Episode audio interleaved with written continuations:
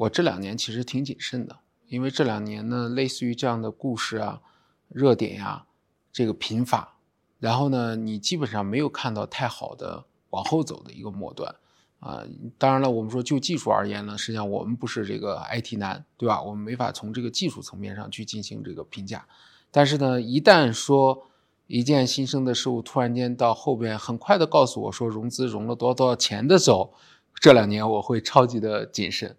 啊，超级谨慎，就是可能会认为它虚的东西会多于它实的东西。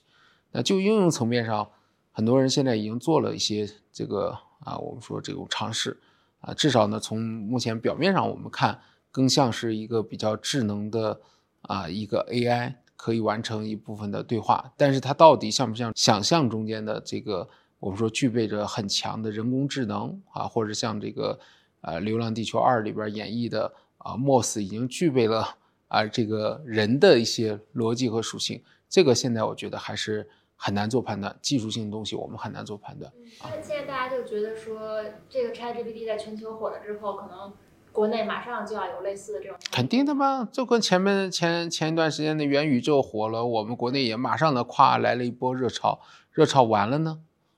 你这才过多久啊？好像元宇宙的声音也没了吧？啊，所以说我们也是说，可能我觉得从大宏大的环境上，我们现在确实处在一个